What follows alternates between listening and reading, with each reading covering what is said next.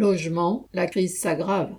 L'Union sociale pour l'habitat, qui regroupe les organismes de HLM, a recensé pour fin 2022 un total de 2 423 000 ménages en demande d'un logement social, soit pour y accéder, soit pour en changer.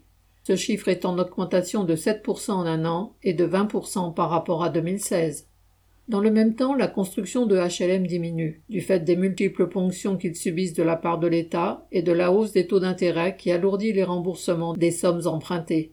Moins de 100 000 logements ont été lancés en 2022, dont 30 à 35 000 seulement correspondent à la catégorie de loyers les moins élevés.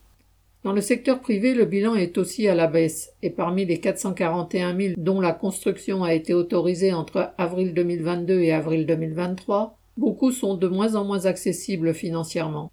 Alors que le pouvoir d'achat des salariés baisse ou s'écroule, les grands groupes de la construction et de l'immobilier, comme Bouygues et Nexity, répercutent l'augmentation du prix des matériaux de construction, profitant même de la pénurie de logements pour augmenter leurs prix. Comme le titrait le 4 avril un article du journal Les Échos, entre guillemets, produire du logement abordable constitue une équation quasi impossible. Dans ce contexte, les promoteurs immobiliers craignent que des programmes de logement leur restent sur les bras. Ainsi, sur les trois premiers mois de l'année, Nexity a enregistré une diminution de 19% des réservations de logements neufs par rapport à l'an dernier. Pour débarrasser les promoteurs d'une partie de leurs invendus, la Caisse des dépôts, banque d'État, est entrée en pourparlers avec eux, comme elle l'avait déjà fait lors de la crise de 2008 et pendant celle du Covid. Elle va leur racheter 17 000 logements, certains n'existant encore que sous forme de programmes à construire, d'autres déjà en chantier. Parmi eux, 5 000 seront qualifiés de sociaux, sans garantie qu'ils seront à des loyers accessibles.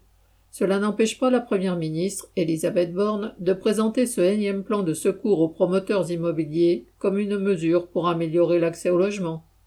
Sandet.